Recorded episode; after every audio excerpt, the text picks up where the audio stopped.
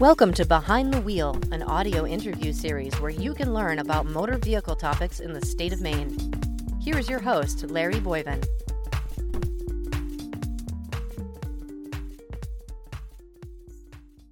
We are driving behind the wheel and we are with Patty Morneault. Patty is the Deputy for Branch Operations, Equity, and Inclusion. When did you get your driver's license?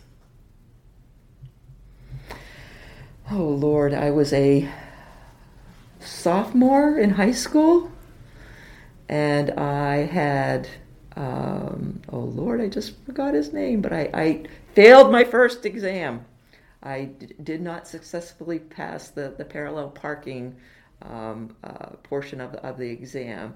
Um, I had Mr. Sloan, um, but I also had um, he's retired now. I can't I can't remember St. Peter. Tommy St. Peter. Um, and uh, the second try, I, I, successfully passed. You know, isn't it kind of interesting when you think back to getting your driver's license, but yet working for the Bureau years later? Mm. And how things have evolved mm-hmm. with time. Mm-hmm. So when you're dealing with this uh, new Real ID that we've heard so much about, mm-hmm. how has that gone? Um, it's gone fairly well. I mean, we're, we're seeing an, an adoption rate from, from the general public at about a 20% uh, adoption rate um, from our Maine citizens wanting to obtain real IDs. Um, it, our difficulty is um, all the documents and, and processes and steps staff have to review and, and perform in order to issue a real ID. So, uh, Real ID, which has been delayed. Yet again, there's been several delays with full implementation. So I think that's led probably to some confusion as, as well. What's the documentation like for getting one of these things? Well, um, for a real ID, you have to, of course, establish um, citizenship. And if you're uh, a non citizen, we have to uh, look at the various and that's there's a plethora of, of uh, immigration documents that staff have to review to to ascertain um, not only status, legal status, but the term of the credential that we are to issue. Um, meaning that if if their status of stay is for only two years, we can only issue a credential for two years. Um, we also have to see um, documents for, for residency to prove residency in the state. Um, and we're also required to retain those documents, so we have to scan those documents into our system. Um, we have to verify social security number. Um, at one time, um, prior to the recent change in, in the legislation, um, the federal legislation, we were required to actually see, physically see that social security card. Um, now we don't have to, we just have to verify that. There's a lot to this, isn't there? Too much to even describe. Is that a challenge for staff mentally in doing the job? It sure is. Um, day after day, uh, staff are exhausted. They're really tired. Um, having to, as you said, the branch office staff, the clerical staff, have to perform a plethora of tasks and responsibilities and, and duties as compared to staff members here where are they are focused on one specific task. For instance on in your shop itself you've got staff that that deal with non-commercial exams. You've got staff that spe- specifically deal with commercial exams.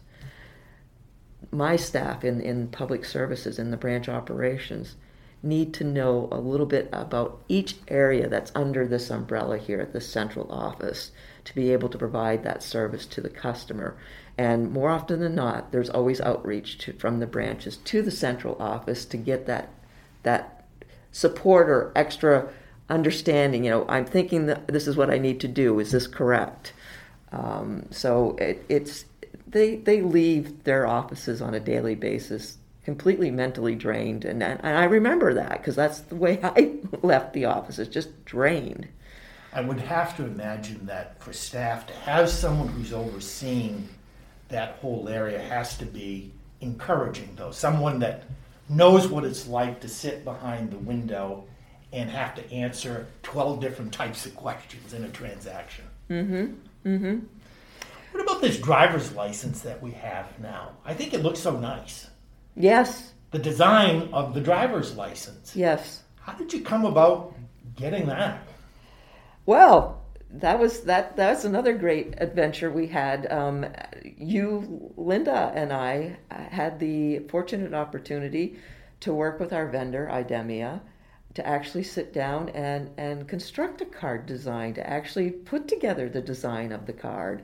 Um, and worked with them for three or four days. We ended up being uh, at their facility for three or four days and designing this card. You know, recently I had someone from northern Maine, which you said earlier that you're from northern Maine, and I had an individual ask about the rolling hills mm-hmm. that are part of that card design, and what does that signify? Um, well, it's it's it, it's a part of it's a part of our environment here in the state, and um, the rolling hills. When you travel through the county, you get um, well actually once you hit um, uh, the Millinocket region area in Mount Katahdin and you get you start traveling up through Route 11 um, heading up towards um, the northern part of the county you, are just going over those rolling hills and valleys and, and it's just it's just a part of our geographic um, layout of the state and we have some puffins in that design and uh, it's it's colorful, and when you really look at it, there's so many things about Maine that you can recognize. Mm-hmm, mm-hmm. It's a yes. fascinating design. I yes, think. yes. I, I have to pat all three of us on the back for for um, uh, the creativity and, and the ideas that we brought to Idemia and how they put that card design together for us.